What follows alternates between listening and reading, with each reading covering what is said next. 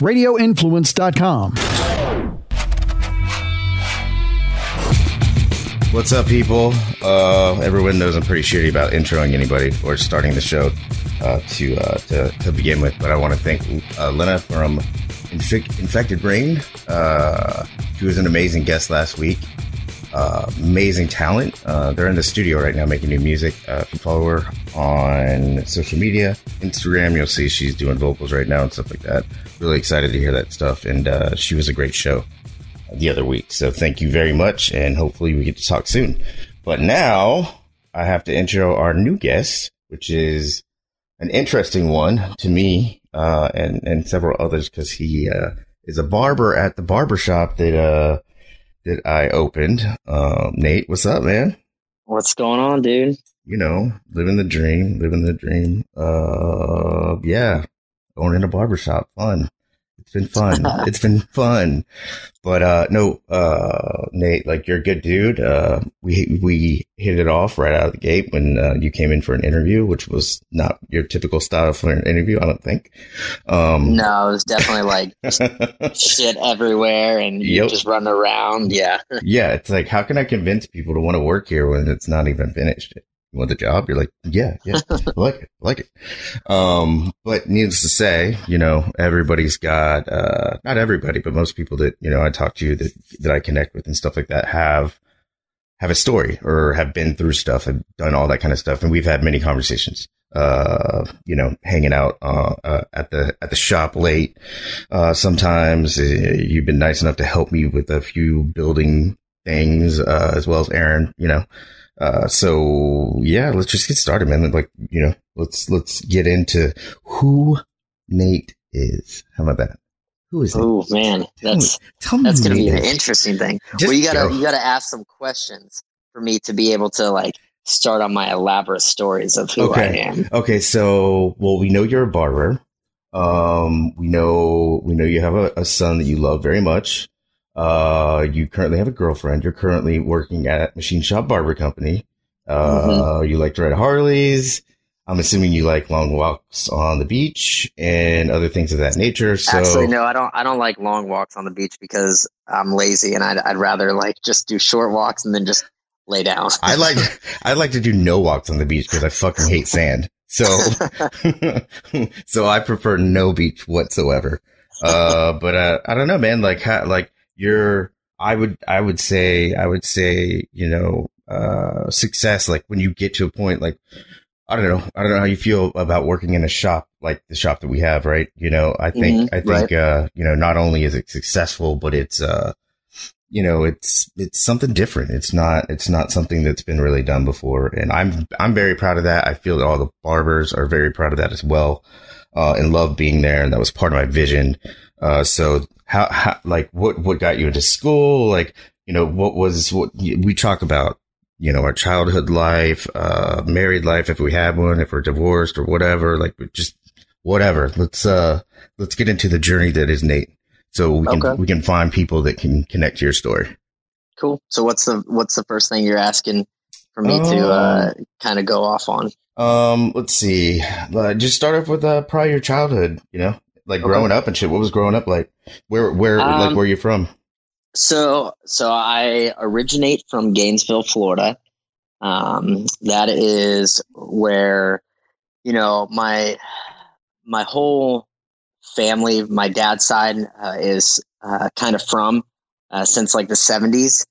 Uh, my grandfather was a world-renowned Pentecostal pastor um, you know, missionary, 33 different countries. You know, I could go anywhere in the, you know, Pentecostal world. What and is what's the Pentecostal world? So Pentecostal is, uh, it's just a, a denomination. Um, kind of like, you know, you have your Baptist, uh, you know, you have your Lutherans, Catholic, things like that. Methodist, um, that, you know, like Methodist, just, that kind of stuff. Yeah. Right? Yep. It's just denominations of Christianity. It's all forms of Christianity. Um, you know, is this the one where you hold snakes? um, I'm. I think that there's probably some Pentecostal yeah uh, pastors out there that do that, but uh, the dancing my grandfather the, was never. The dancing? yeah. Oh, Woo! dancing was for sure. Yeah, one hundred percent dancing. Speaking in tongues. Oh uh, that god, was yeah. a very very normal thing in in my childhood. Um, Interesting. you know, I didn't. Then it, then again, you know, so how do how do I start? So basically, the easiest way to form this is my my grandfather was world renowned pastor and everything, but up until I was about mm, I'd say like eight years old, we on and off again went to church because my dad, you know, he was a preacher's kid, so from the time he was 15 and he got into drugs and moving out of his parents' house and everything like that. Like, and, and he had gotten mostly off of drugs and everything, but my parents got married at 15 and 18 and had me and my brothers all before my mom was 20. Um, and surprisingly, they're still married. And, uh, which you can't say that for a lot of people these days right? but um yeah so for the first like eight years of my life it was kind of on and off again my mom wanted us to kind of go to church but my dad he wasn't going to church he didn't he didn't care um you know he was kind of finding him himself um so but by the time i turned eight i was full-time going to church my dad became a born again christian so you know we That's a hell of a brothers- 180. yeah. Oh, I mean, it was like it went from like he would up until I was about I'd say like four years old. He would be gone like three days during the the weekend time to go party and be coked out and everything like that. and I, of course, I didn't know that at the time, but He was Um, just skiing. He was just it. skiing. He was just skiing. yeah, That's all. that's that's it. You know, in Florida. yeah, skiing in Florida, hit those slopes. but um yeah so like you know we uh, we started going to to church and it, it was a complete 180 because it, it got to the point of where you know we weren't even allowed to listen to garth brooks because that was secular music Shit. yeah, I mean, and that was like my dad's favorite, uh, you know, country singer at the time. Like, so we had all his CDs. My dad was the one, like when when I was younger, when we were moving to Ohio for a year, uh, I was in the moving truck with my dad, and and uh, he was showing me the song uh, "Friends in Low Places," and so like that's like that's one of the first memories I have uh, with my dad. But uh, we had to get rid of all that the moment that I turned eight. It was secular music, all Satan. I couldn't do that. So No wonder why Uh, you've never. Uh, I I had to introduce you to fucking Motley Crue. yeah, yeah. From the time I was eight until I was like uh, thirteen, I wasn't allowed to listen to anything but Christian music, and Linkin Park was the second uh, secular music I was allowed to listen to when I was thirteen, and Why? Whoa, whoa, whoa, whoa! Why were you allowed to listen to Linkin Park? so funny enough, uh, the church that we were going to down in Miami, um, my dad was the at the time he was the um, young adults pastor, and uh, so he was friends with the youth pastor, and the youth pastor used a the song uh, from them from their uh, what was the album uh, Meteora. Um, Is that- is- is- Uh, that's not the is first that how you one. say it? Is it? No, what's what's the second one? I think it is Meteora. Yeah, I think so. Yeah, Yeah. So the yeah, second yeah. CD, whatever their second CD was, uh, and like their single, I want to heal, I want to feel Mm-hmm. uh, close to something real. Yeah, like so the the youth pastor used that as a song, like to kind of show reference to something he was talking about in his in his talk, and so like you know my parents were like, okay, well that's the only one you can listen to, and so of course like that, That, was song really is called "Somewhere I Belong." By the way. yeah, yep, okay, yep, that's it. Man, I haven't listened to him for a long time, so bringing back memory lane. But uh, point of the show. yeah, so uh, so yeah, I uh, that was the first rock band I listened to. I didn't know Screaming before that, um, and And how old are you again now? I'm 30. No, I not now. thirty. I meant, I meant Oh. like then. We're in, Oh, in your uh, story when you're listening to Linkin Park. That would have been 2003, maybe the beginning of 2004, something like that. Yep. So I would have been I would have been 13. Okay. Um, All right. So uh, yeah, so up until then, I hadn't I hadn't been able to to listen to to secular music or anything like that. Um, you know, we couldn't even go trick or treating. Damn. So, I mean, and, and what's funny is we use, and of course, you know, my birthday is on Halloween, so yeah, uh, like, so then that was like kind of like a bummer for me because we up until I was eight, we went trick or treating.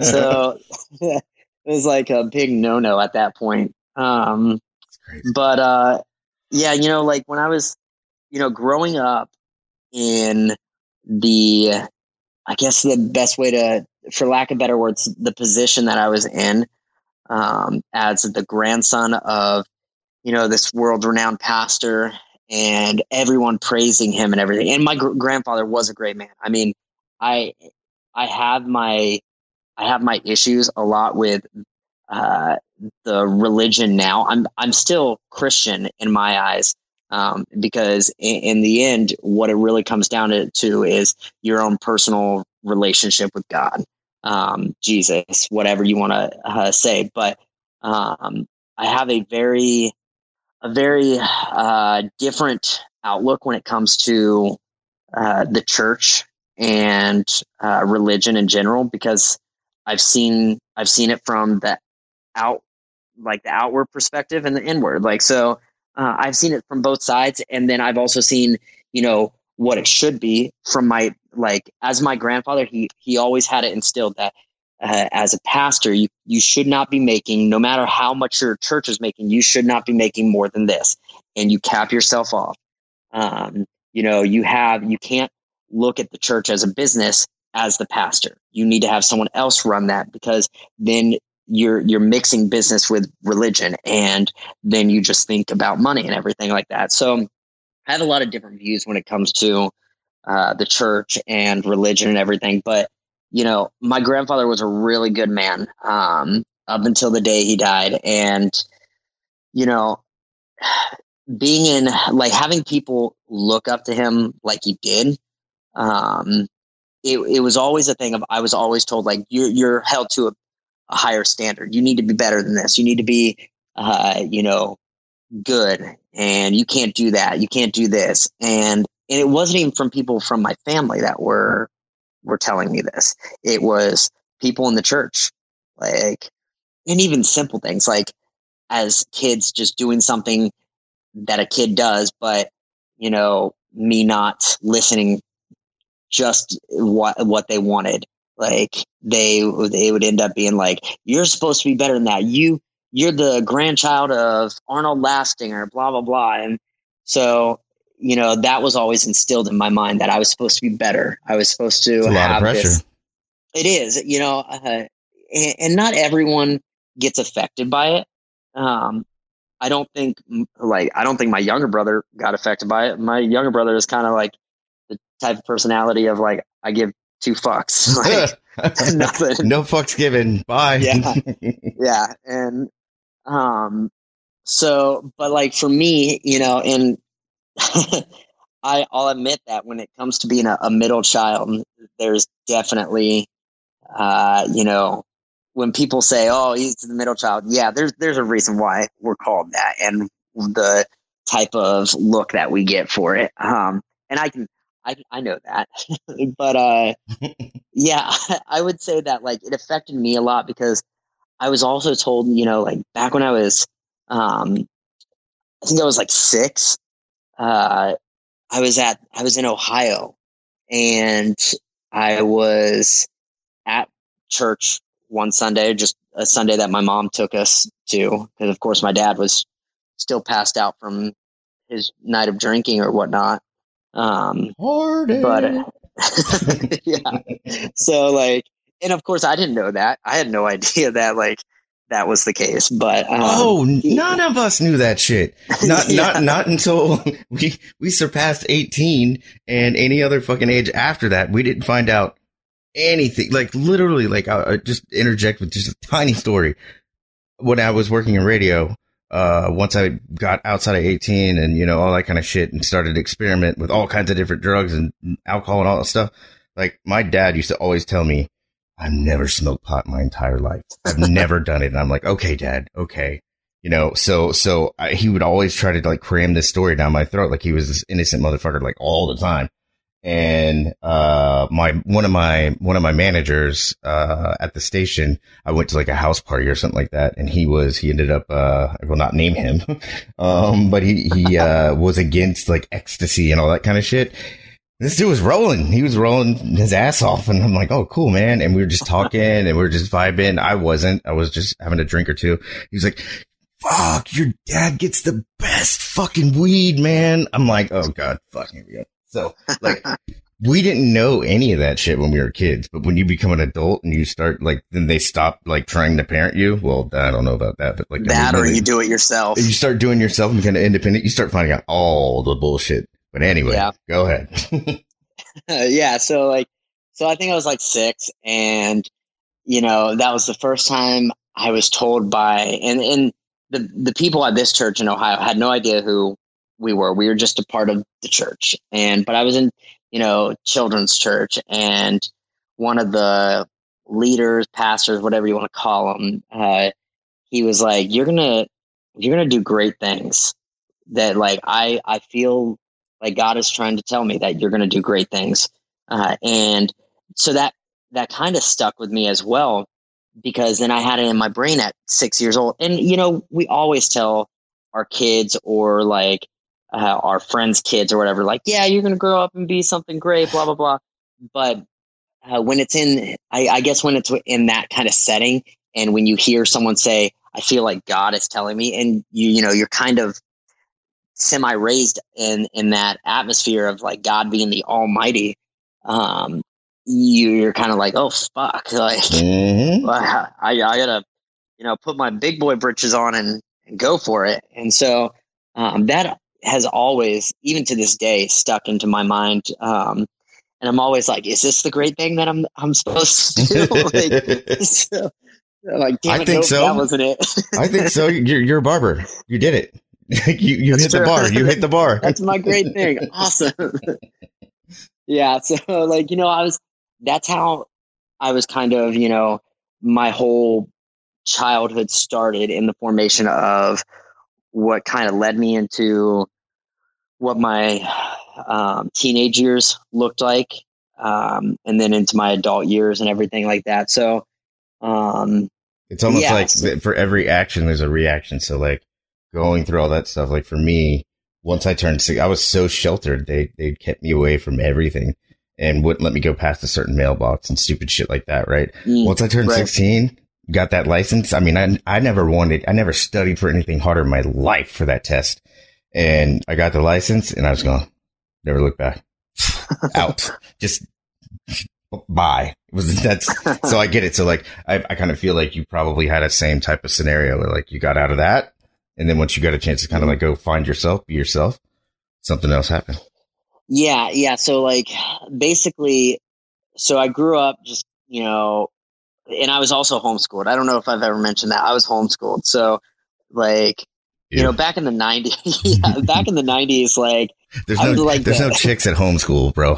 I'm just saying. like, especially when you grow up with two brothers, there's like literally nothing. Yeah. But no. you know, like I was the the OG of homeschoolers, like to the point of where uh, we still had to, for it to be like um, legal that we were doing homeschooling, we had to go and take tests at the school at the end of the year, we had to have a teacher look over our stuff because it was considered kind of like almost like child abuse to keep your kids uh, from it. that and everything.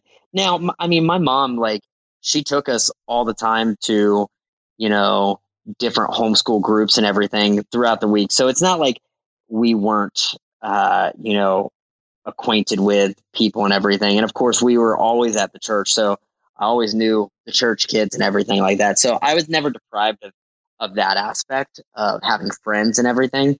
Um, but I was definitely like, you know, your typical homeschooler not knowing what the fuck happens at school, like the cool stories that kids have and everything like that. But um, yeah, you don't know so, what's yeah. going on in the world basically because you're yeah. at home I mean, that's basically I mean, the uh, 2020 for everybody else in quarantine. I mean, shit. yeah, yeah. I think of I think of all these people that are like, oh, I gotta I gotta be cooped up and do school at home. Yeah, fuck you. Yeah, so you're did like, I. bitch, that was my entire childhood. What's up? Hmm. and I did that without a cell phone. Yeah. I had a pager. So, fuck, I didn't even have a pager. uh, I'm, I'm, I'm too old. That's the problem. But uh, yeah, so uh, I, I grew up doing that. And then, so by the time I was, you know, uh, 12, my, my parents, my dad was a youth pastor at my grandpa's church uh, when I was 10 and 11. And then we became missionaries to uh, Little Havana, Miami. Um, and if for people who don't know about Little Havana, it, it's literally like you're in Cuba. I mean, every street sign is in Spanish. No one there is white. The only white people there are like literally like white skinned of Cubans, but no one there is American in the form of like it's all illegal aliens, uh, basically. And he, I mean, and I say that like, and I'm not trying to like sound, you know, racist or anything. That's just how it is. That's the culture there. Um, it's Have you been to Cuba? To be, no, uh, but like all my friends that when we were in Little Havana, uh, they said, yeah, this is exactly like because they were all refugees from there. Mhm. Um, so you know they, so I kind of got a little bit of a uh, of a glimpse of what it's it's like. Um, I mean, it's it's like you're in a completely different world. It is not like even your regular part of Miami. It's totally different, and so uh, we became you know missionaries there. We were in the heart of it. I mean, our first night at uh, our little Havana house, um, we were uh, we lived across the street from a, a park called Jose Martinez Park, and uh, at the time it was ghetto. I don't know what it looks like nowadays, um, because this was back in 2002, and but our first night, like we see this black kid like run by, and we're like, oh, okay, weird, and then we see a bunch of you know Cubans and Puerto Ricans or whoever, like just Spanish descent, uh, running after him with like bars and chains and everything like that. Mm. And we were like, holy crap, we are like in a completely different world right now.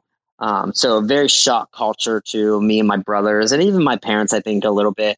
Um, but of course, you know, we, you know, we would go and, uh, what we called witness. We would go and witness over to South Beach and everything, pass out flyers and everything.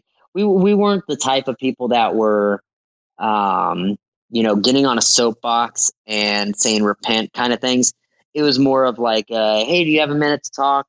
Uh, cool. Like, do you know that God loves you? Blah, blah, blah. Like that kind of bullshit. And, um, which I guess is better than like, you know, being on a soapbox set because at least you're trying to be, you know, somewhat sincere to someone and everything. But, uh, so we did that. And that's kind of like my time in Miami was really the turning point of making me. I mean, I was I was becoming a preteen, so of course, like you know, a lot's changing. But uh, it it really, I remember the first time that I told my parents, I don't know that I'm even a Christian. Wow. I was like, why? Like, why would I listen to a? And I still struggle with this, to be honest with you. Um, but uh, like in my eyes, I told them like, why would I listen to a God that seems like a dictator? Like you either do what he says or you go to hell. That that's dictatorship. Like, and and it was always like, well, he gives you a choice. I was like, yeah, it's a choice of listen to him or go to hell. Like, Yeah. it's as simple like it's as simple as that. And so it's I still struggle with that. Um, and I don't know the right answer. No one knows the right answer to that. So I like there's no point to even like ask people on it. Um, other than to just kind of see what their own reaction is. You might think that no one knows that answer. oh, but you do. No, no, go- keep going. but uh, yeah, so that was that was kind of like a turning point for for them raising, you know, because I was like I said, I was the middle child. So you have my older brother who he's always been the typical older first child, like wants to listen to the parents, be be the you know one that uh, is accepted by the the father, accepted by the uh, the mother, and everything, and um, kind of take care of the little brothers kind of aspect. He had that cliche um, kind of personality to him. And me and my older brother are only 16 months apart. And then you have my younger brother who's two years different from me. And so he was always, of course, the baby still. So he didn't really give a fuck. And, but I was starting to challenge everything. I was mm-hmm. taking the, the middle child syndrome. I was challenging a lot of things. And, um, and then, you know, um, it was when we decided that we were going to move to Colorado, we just wanted to change. Like, my parents really started realizing that, like, being missionaries wasn't what we needed as their kids. Um, and they really started, like, you know, praying about it and everything. Like, oh, well, the, the missions work was more for them. Um, and what they want to do. But bringing us along, that's not what we didn't we didn't sign up for that. Mm-hmm. Um, and so it was kind of taking a toll on all of us, and and we were just done with it. And so we moved to uh, my my older brother had gone to like this random uh, outreach thing that was through the the church that we were with. Uh, that was up in Colorado, in Fort Collins, Colorado, and uh, so he went there the summer before and came back like after two weeks and was in love with it. He just said he was like, "Oh, there's mountains everywhere.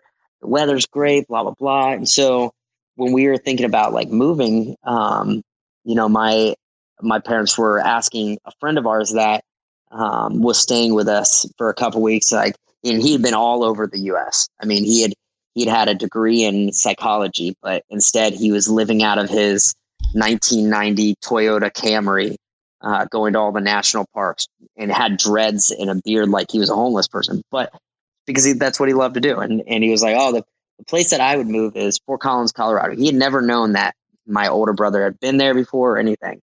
Um, he was like, that's, that's where I would go to and uh, to raise a family. So we packed up and we moved. And, um, you know, my, for a couple years, my parents stayed out of the, the church realm. I mean, mm-hmm. not in uh, the aspect of uh, going to church, but like working for the church because they knew that we needed to have a little bit of normalcy um, with our lives. And um, so that would have brought me to almost 14 when I was like 13 and a half when we moved there. So, um, you know, I, I remember that winter. Um, so it was July that we moved there and that winter I had I'd been on the phone with my cousin and I told her that I smoked my first cigarette with with a friend that because uh, I was my parents let me to go to school for for uh, that year and I wanted to and everything and so it was my eighth grade year and um, you know they for my birthday the one of my friends got me a cigarette I was like oh this is so cool blah blah blah like and um, so my parents overheard me talking on the phone with my cousin about that I smoked my first cigarette. So they took me out of school oh, and, and, told me that they heard. Uh, we also weren't allowed to date. Uh, and my parents uh, said that until you you can uh, pay to take that girl on a date, there's no reason for you to be dating them. Um, so, mom, I don't like, want to date him. I just want to bang him. How about that? How about that? That's yeah. it. well, it's like it's like they're they're taking they're taking what happened with them, like at being fifteen and eighteen. You know, my my parents. Yeah, like, yeah, I get it. so, like, I mean, it, it made sense that like they were trying to protect me, but you know, they were going a little harsh on it. Not being able to date, like I, it's like if I even remotely liked a girl, it was like, well, nope, you can't do that kind of thing. So, mm. um, but uh, and then of course I had a girlfriend while I was in that school as well. Um, I remember there was a there was a time that I I stayed at the school a little bit longer for a basketball game to watch with my friends and my girlfriend, and we lived across the street from the school, and so I didn't think anything of it, but I I was like hanging out with them and everything, and I just had this weird sense that I was being watched, and I look over and I I see my mom at the the entrance with this death stare uh-huh. as I'm holding on to my girlfriend, like on her waist and everything. And I was like, in in my mind, I was freaking the fuck out. Yep. I was like, oh fuck, oh fuck. Like outwardly, I'm like, guys, whatever. My mom's over there. I'm no gonna, worries. I'm gonna just go home. I'll see you guys later. I'm just gonna go home. like, like uh, really, really, guys, really, I have to go home right now. yeah, and, and, even when I was like, when they took me out of school, and I, I had to like tell all my friends, I was like, yeah, I just really like homeschool, man. Like, just so much easier. In reality, it's just so not believable. it was it was terrible.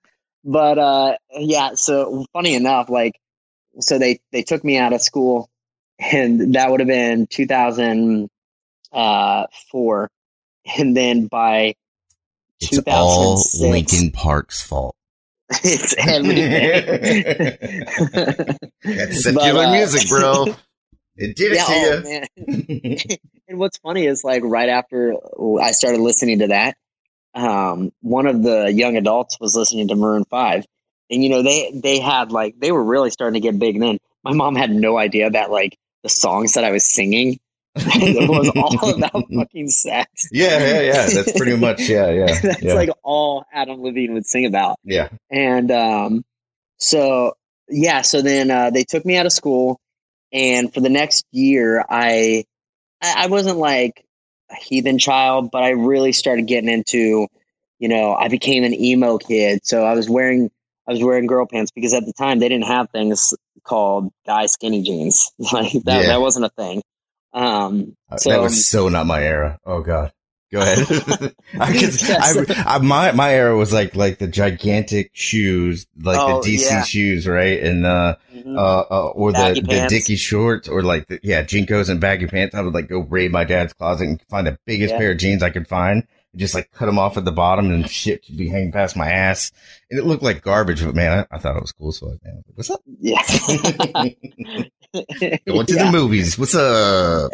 and see, that's like you know, with my parents being youth pastors back in the late 90s, early 2000s, that's what their uh, visual of what teenagers look like and everything. Yeah. But then we moved to Colorado where like like they didn't have fucking emos back in Miami when we were around. Like no. that wasn't a thing. No. like no. you just called you just got called gay if that was the case. Like girl pants on like that that's all it was. And so like that's what we chalked it up to be. And so when I saw my like there was two kids in the school that were wearing girl pants, and that's what I thought. I was like, oh, they're gay.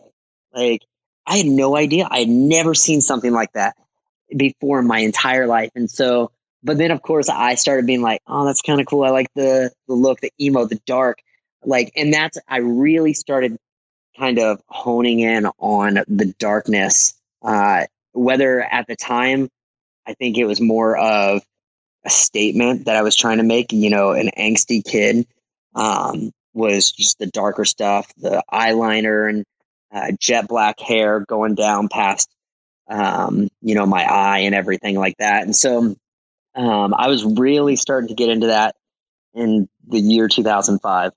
Um, so, so, so something, so something like all the all the shit you had to deal with in your childhood, all the things religion related, all all the bars that were set, all that kind of stuff had to have like a pivotal moment where you just kind of did you break at one point or yeah, you know, I think I think uh because I mean I'm not gonna lie, I'm an emotional person. Like I I show me too my emotions. Yeah, like I mean I and I I you know it's a blessing and a curse kind of thing. Uh, but at the time I didn't know how to kind of uh, hone in on it, like what I what I should and shouldn't show, and um, what is realistic of being something that is worthwhile to show emotions and everything. So, of course, being 14, and then, you know, because I've been still brought up so significantly in the church realm and everything, that's when I really started like being very risky uh, when it comes to the supernatural kind of thing, mm-hmm. because I totally believe in supernatural stuff.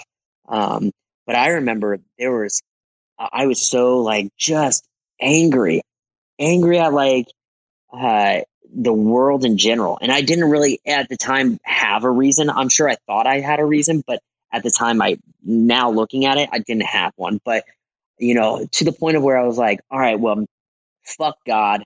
Like he he's not a real thing.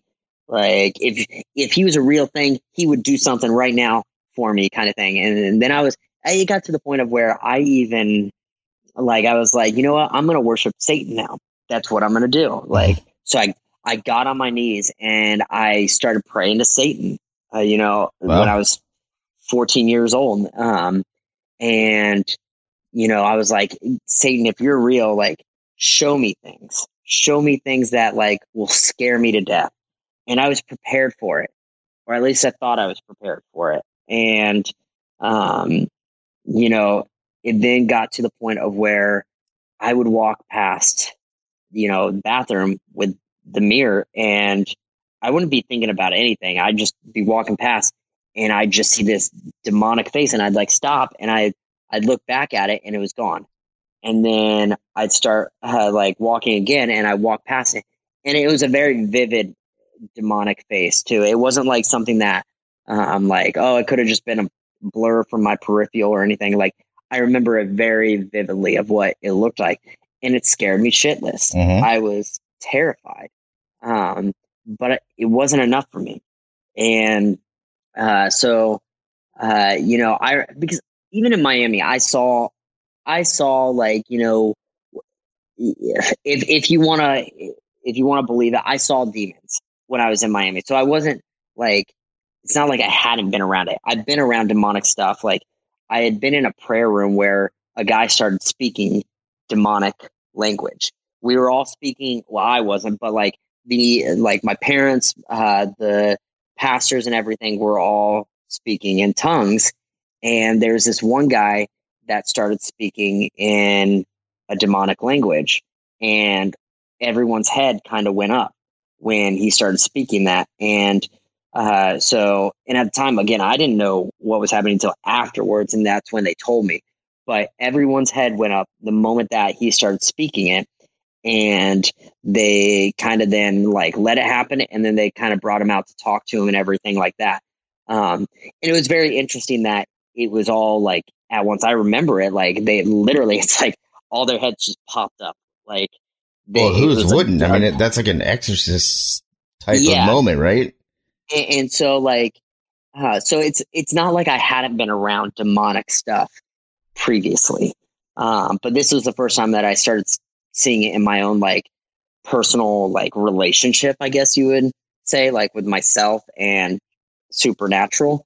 Um, so you know, I I had then said, "All right, I see what you're doing, devil, Satan, whatever. I see you." Like, and so for about for about a week or so, I want to say, after that happening, I would just walk the the walk the neighborhood, and I'd I would see like from the the uh, lights, like the street lights or whatever, I would see the the shadows just bouncing back and forth, like almost like it was just following me, and and, I would see like it covering the the light a little bit.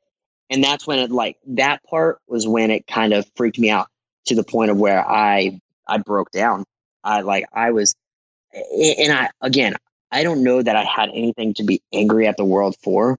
I I think what it really came down to was I was just so heightened with what I was supposed to be and it as a young teenager it was starting to get to me um, you're re- you're rebellious at that point, right? I was I was really starting to get into my uh, rebellion at at that point, and so, um, you know, the the year 2005.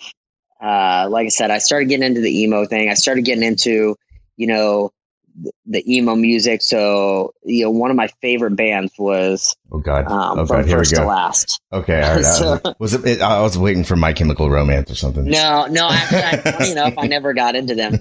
No, I, or, I or Dashboard to, Confessional, something like that. You know. no, no. I got a. I got into a um from first to last because one of their songs was like literally talking about like uh wearing the the skin of your friend and uh, dragging their body to the car and like putting it in like the walls and everything. So it was very like just evil, like kind of yeah, thing. it sounds very horrific. yeah, like Yeah, it, yeah. And, and I loved it. I loved the fact that it was so uh it wasn't positive. I loved that fact. I loved Yeah. to get the reaction of people when they heard that song. Um and uh so and then I started listening to a band called Devil Driver. And Hell uh, yeah.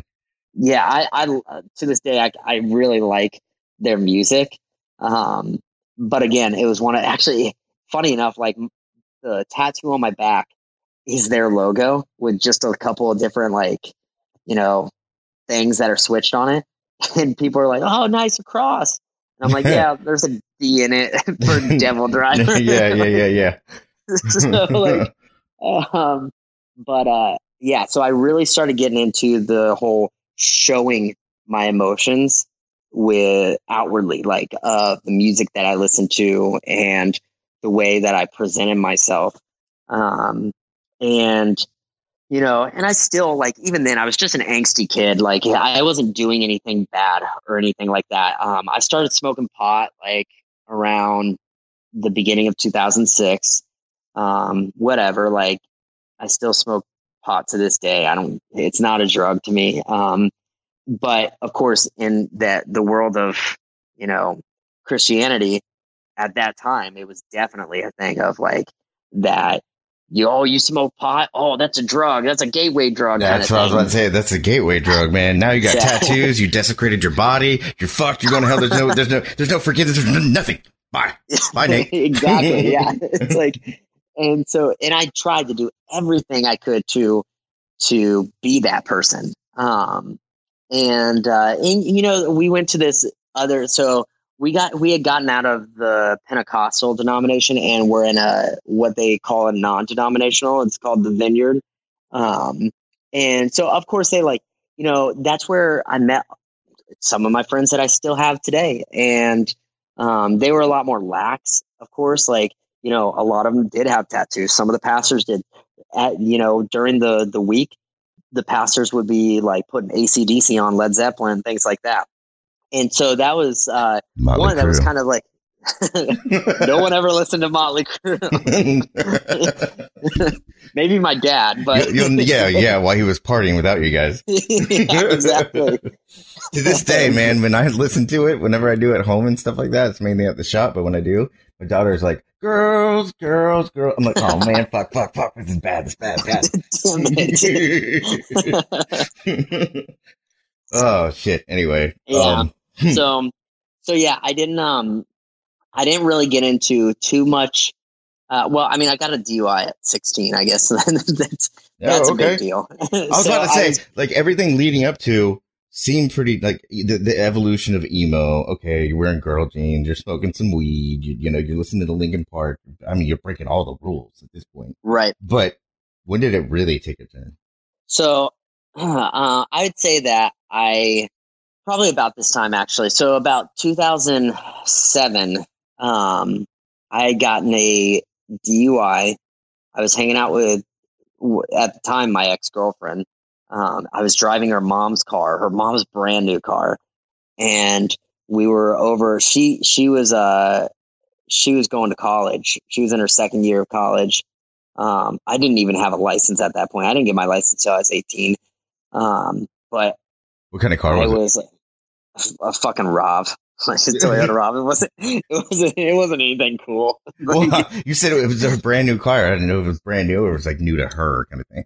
no, it it was a brand new car, but it was just a it was just a Toyota Rav, Okay. Rav Four, Rav Four, whatever you want to call it. But oh, uh, I got it, got it. so um, Do you drive that now? No, you drive a Nissan, right? no, shh, don't tell these people what I drive, bro. I'm just saying, That's man. I drive a Harley. That's what I okay, okay, okay, okay. I forgot. I'm sorry. Slipped my mind. Um yeah so like we had we were like hanging out. We ended up going into uh one of her friends parties at the dorm got super drunk and got a dui and then uh my parents didn't even do anything to me at that point honestly. Like They pulled you out of school for smoking a cigarette, and then you committed a fucking felony, and they were like, "What's up?" Really? Yeah, I, I know it's crazy. it's crazy. You know, it even gets crazier than that because um, they uh, ended up like three three or four days after that happened. I was already ha- planning on having a trip to where I spend the next two months in Florida at my grandparents' house, but they were going to be out of the, the country, so it was just going to be me hanging out at my grandparents' house by myself as a 16 year old kid. Like, Hmm. and, What could go and so I, yeah, like, Mhm. so I get this DUI and they were like, well, we're going to take your phone away. I was like, I pay for my fucking phone. You can't take that away. like, and they're like, all right, that's true. And so like literally I, I went to, to Florida and I started writing uh, some really, really bad music there. Um, and and all the while I was still like, you know, cutting myself that because that was a big thing, you know, back then. Um, you know, whether it be for, you know, the fact of like, oh, I cut myself, like, or it was like, a, hey, I I cut myself, like, because there there's some kind of psychological thing that's going on with me right now, and uh, whether it be a you know quote unquote the trend or whatnot, like it's relieving some kind of pain. And I remember, I, like- always feel like I understood it the way like there was one or two ways, uh, and maybe you can tell me I'm wrong or right, but it was doing it for the sake of feeling something, like you just wanted to Mhm. feel something, or attention, right? Uh, Like it was driven by attention. So yeah, and I think uh, I think at different times it was both for me. mm, um, because there was times that I, I wouldn't show it like it would be you know on my shoulder or something like that. Um, and it and I, I can remember the feeling like I it it did have a feeling to it uh, that was a sensation almost. Um, you're letting out these endorphins that like ju- you're right just feeling something. Um, and instead of feeling this emotional pain you're you can kind of start feeling this like weird physical pain that kind of feels good. Um, so, and I was doing that, you know, throughout the years from the time I was 15 um, to I think the last time I had done it, uh, I was, I don't know, I was probably like, I don't even remember how old, like 19, something mhm. like that. Um, it was before I was married. Uh, so it had to have been 19 because I got married at 20. Um, so yeah, I I started like once I got back from from Florida after two months of just basically a free for all after my DUI and everything, and um, I was still an emo kid and everything like that. And I think really the the turning point of starting to do like drugs and hating like hating my dad. I had a terrible relationship with my dad um, throughout my my teens. Yeah, like I mean, I, I terrible, and to the point of so he was selling one of his motorcycles, and me and my my buddy were walking up to uh like the house, and of course I had my my girl jeans on, I had my eyeliner and things like that, and the guy that was buying the bike was like, "Whoa, who is that?" And my dad's like, "I don't know, it's not my son, that's a fucking faggot," and oh, yeah, and like to me, like I wasn't offended by it in the fact of like, oh, you hurt my feelings. It was more of a like, fuck you, you stupid bitch, like yep, fuck yourself kind of thing. yep. Um, I know that feeling all too And- well. and, and you know, and I, I have a great relationship with my dad now, and we've had both of us have had breakdowns because of, of that. Like I told him, and he, uh, I, I could tell him that now again, and he, you like go up in tears because he didn't realize how much of he he had a very interesting lifestyle because my grandfather Yeah, he was partied his raised ass by, off. yeah, well, and like so like my, my grandfather quick story he was uh ran away at 12 because his parents were abusive alcoholics and then his step parents were abusive alcoholics um so he ran away at 12 and he had never touched alcohol in his entire life because of that reason but he also n- never knew how to parent uh you know he did the best that he could but he didn't know how to be a loving dad because he never had one. And so my dad was loving, but he still had a harshness about it. And it takes generations uh, to kind of break that cycle. Um, I'm not saying that, you know, he uh, like that lets him off the hook, but it's, it takes time and it takes, you know, him kind of realizing that. And he did. And like, especially once I told him that story, I was like, dude, like, what the fuck, man? I'm not even gay. And you decided to say that? Like, that's such bullshit. Like, why the fuck would you say something like that? That's you're basically like disowning your fucking child. Even let's say I was gay. Like that right there shows me why kids are so worried about it's so like, fucking coming true. out. It, especially Like- with men, and and that's that's a big reason why we do this show. Is because like for me, when I was feeling depressive feelings and thoughts and down and all that kind of stuff and confused when I was a kid, I wasn't sure how to handle that. I wasn't sure what that meant or why I was feeling that way. You know, it could be anything from being taken to Disney World and getting back and having like the Sunday blues, knowing how to go to school, or just being depressed out of nowhere.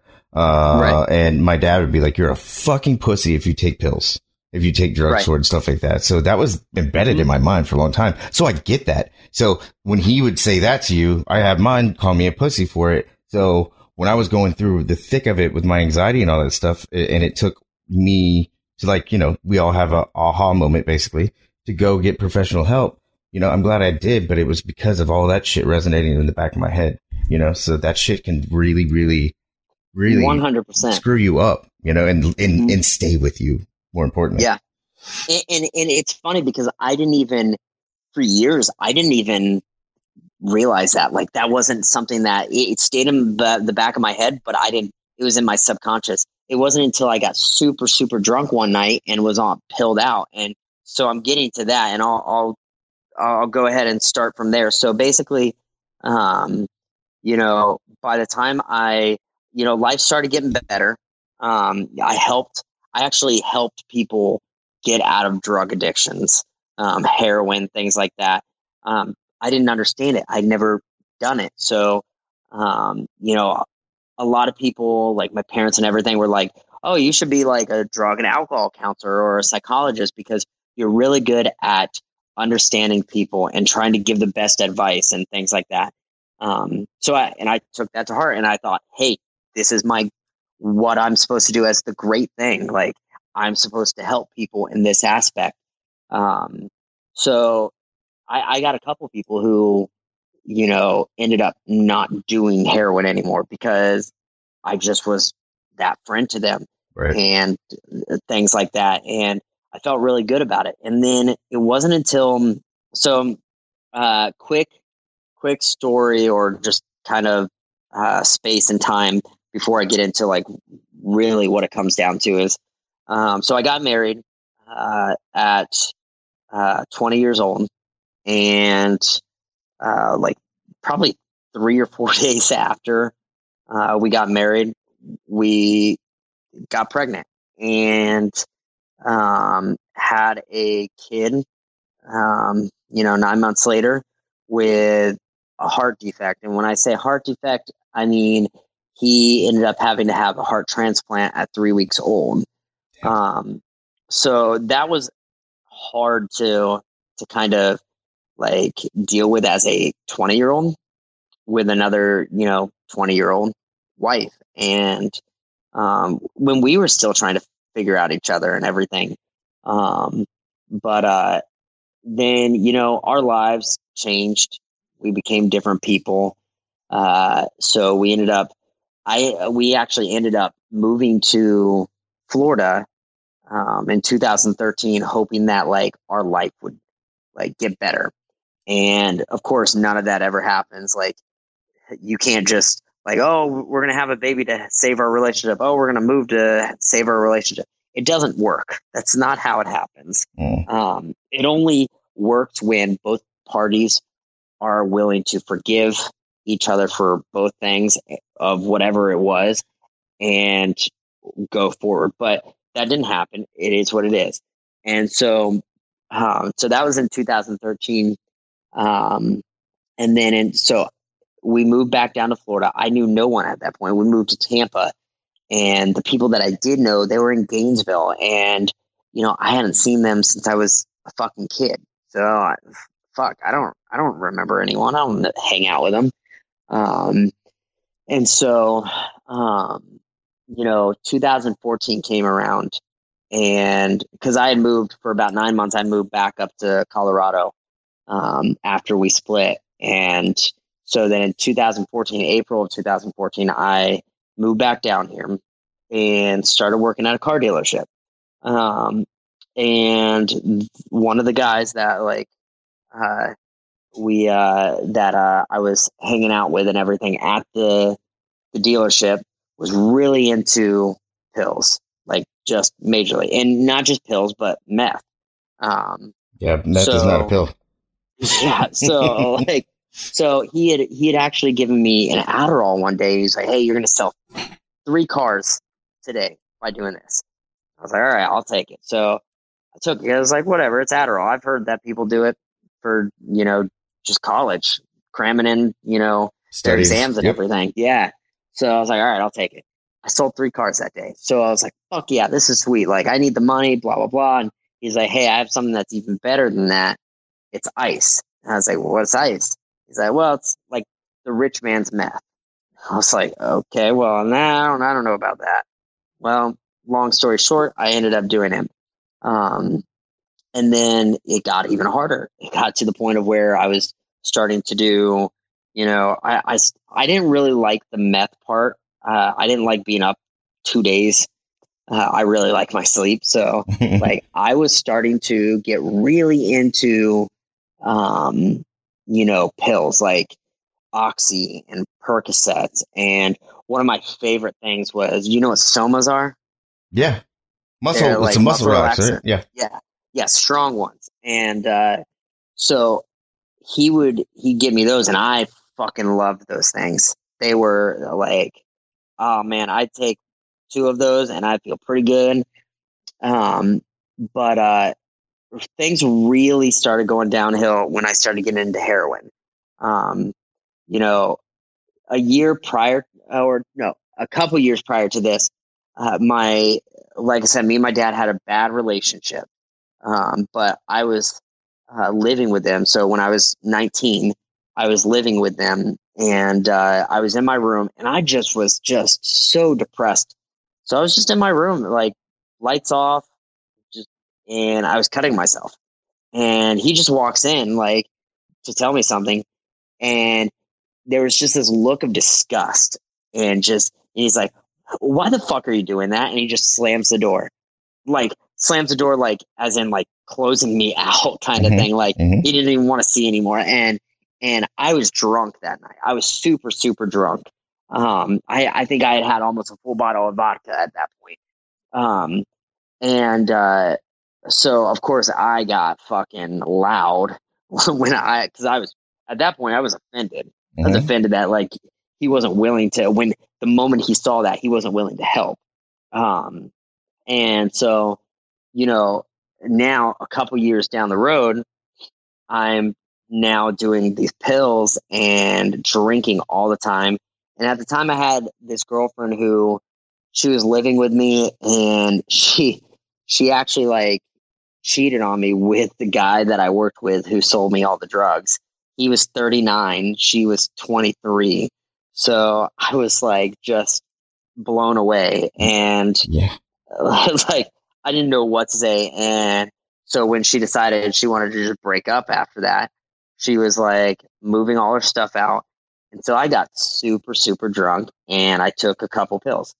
I wasn't trying to kill myself. Uh, but, you know, when you take a couple pills and you mm. start drinking, like, of course, and I call my mom and I'm like, oh, I fucking hate life. Like, I'm a failure, blah, blah, blah, like all this stuff. Like, uh, you know, my dad flew down that night without me knowing. I ended up in the hospital because like one of our family friends like I was being a dick to him and uh, he came to pick me up and um, I kept trying to jump out of his car because I was just being annoying and um, we get to his house and it was during Christmas time. Actually, it was a couple like the anniversary of this whole thing happening is within a couple days from now. But uh, so I ran around his neighborhood fucking drunk out of my mind. And he's like, you need to sleep it off or I'll call the sheriff's department and they can deal with you. And I was like, fucking call him. well, he, well, he did. he did. So once I told him that I had some pills in me, they were like, oh, well, we're going to have to take you to the hospital. So I was in the hospital for the night, and my dad came the next morning, and I didn't know. And that's when me and my dad's relationship really started taking a turn, uh, like for the better. Um, he really started understanding what I was going through. Um, it's it's not always about uh, you know uh, something tragic happening to you. It, it doesn't have to be something like that. It just everyone has their own personal battles that they go through, and uh, it might not seem significant to me, but maybe to you, like it's torture.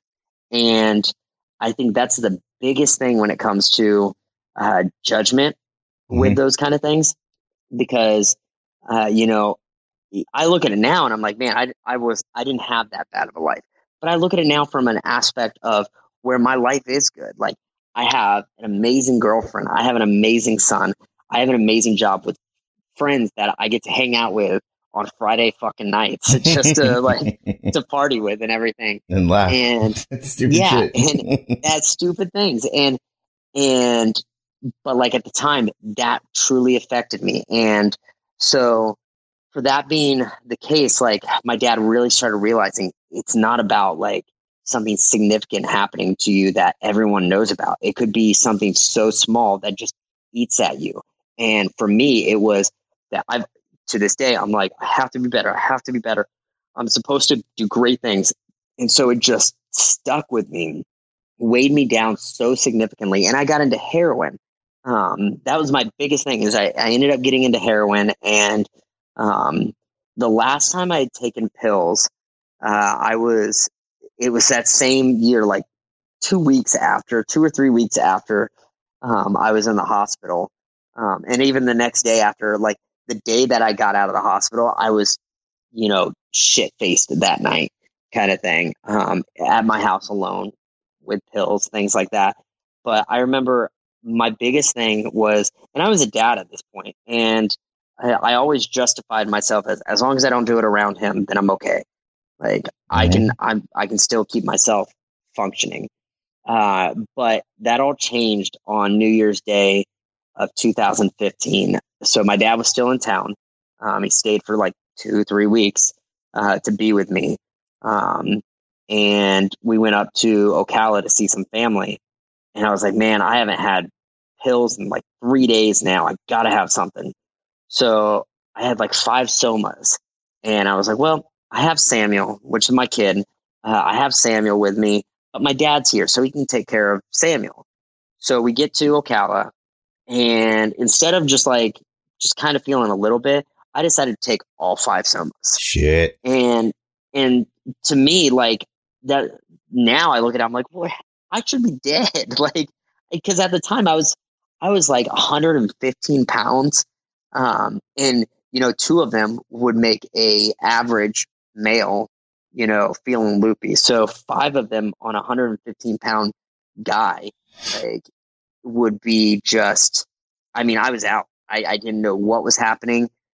I was mumbling the entire rest of the day. I remember like I passed out in the car and I, I didn't wake up until late that night.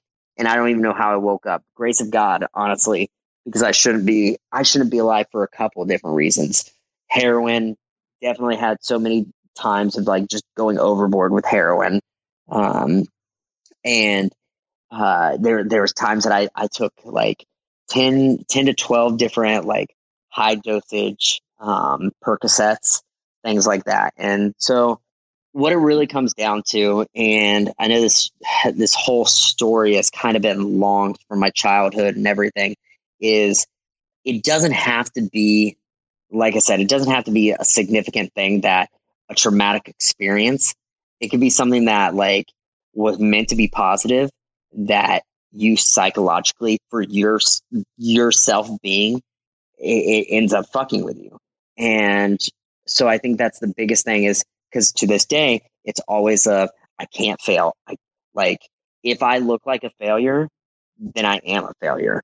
And then it puts me in this really terrible place that sometimes like you know, takes me into a spot where I'm like, I got to get super obliterated drunk. Um, and I don't want to be like that. And no one wants to be like that. So it really just comes down to like making sure that when those kind of things happen, you, you kind of keep yourself in check with where you were at one time to where you are now. Is it really that bad? Is it something that you can overcome? Uh, and if so, if you look at where you were and where you are now, and you're like, clearly I overcame this thing. So even though this sucks and it's kind of different, it's still something I can overcome and not get into the drug abuse, the depression um, for days, weeks, months, whatever.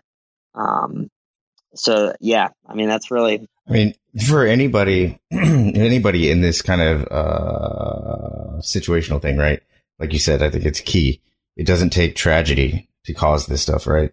It doesn't take a divorce that like is nasty or something like that, whether it's your, between your parents, yourself, or somebody else. Like it, it just it, we can't control mental issues, and we can't fix ourselves. We can't Right. We can't, uh, what is it? Self medicate and all that stuff and expect it just to go away because you'll just wake up in the morning and it'll still be there.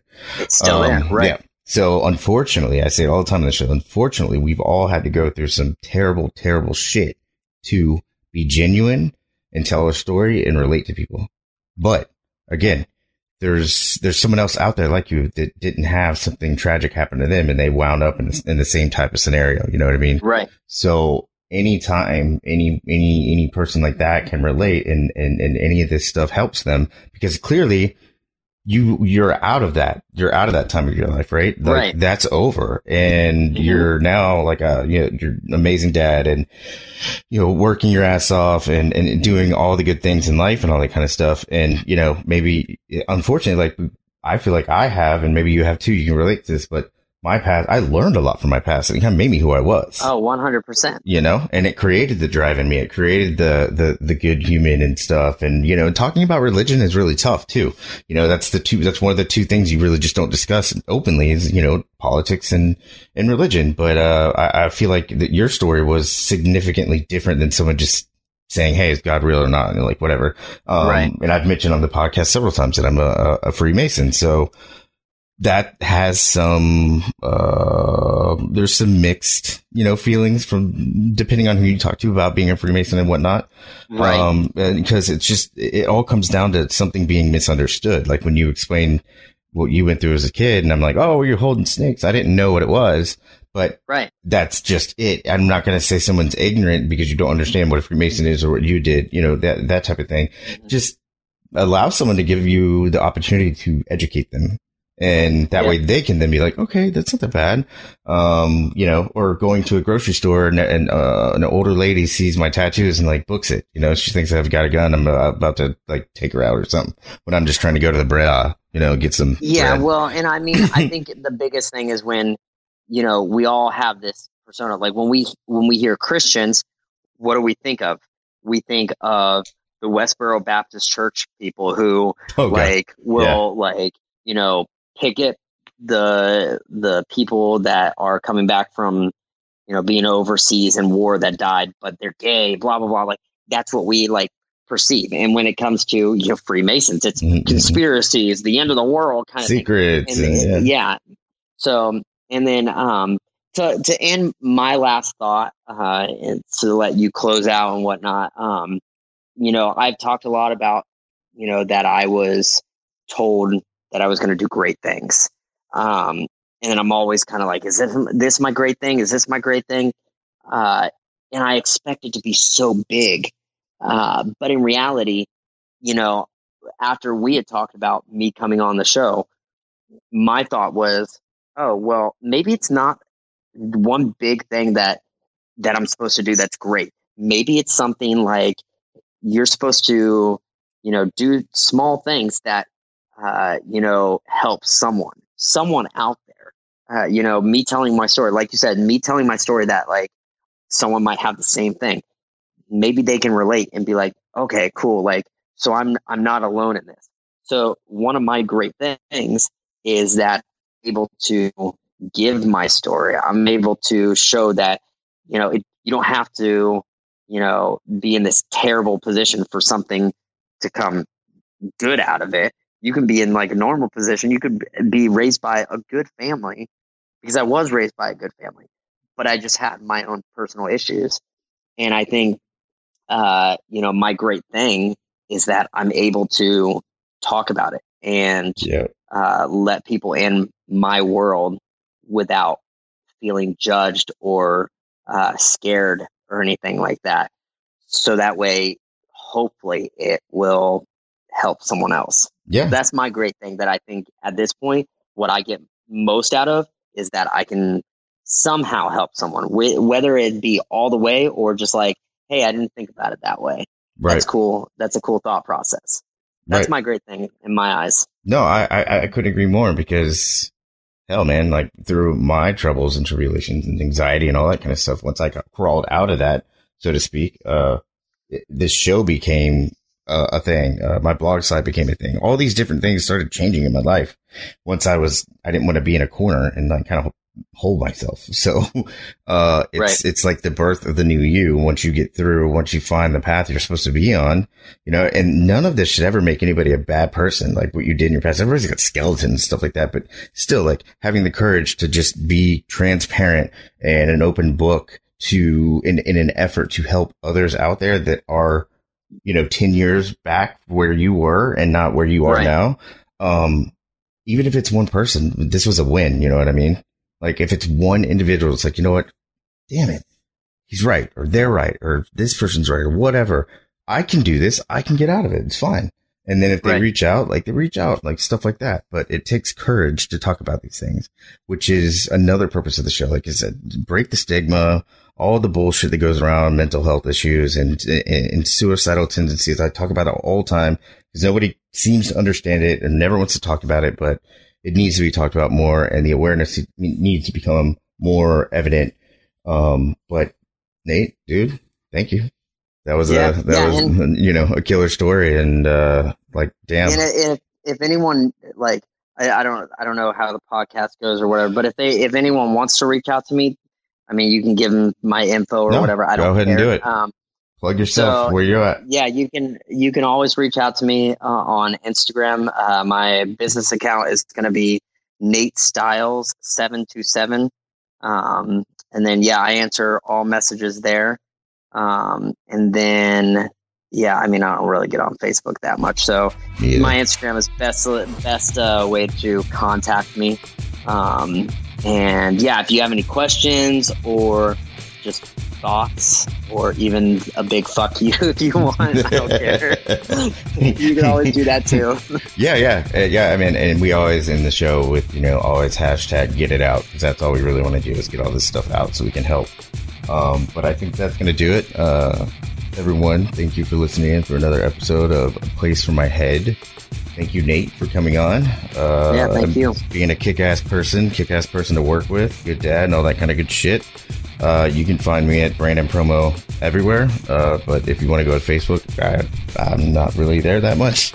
Um, and then a place for my head.com as well. Uh, you can contact us anytime. Uh, we'd love to hear from you guys, your stories, uh, with a lot of the people that have written on that site and all that kind of good stuff. Uh, there's a lot to go out there and we'd love to hear from you. Um, so again, thank you, Nate. And that'll do it for this week. And we'll see you soon.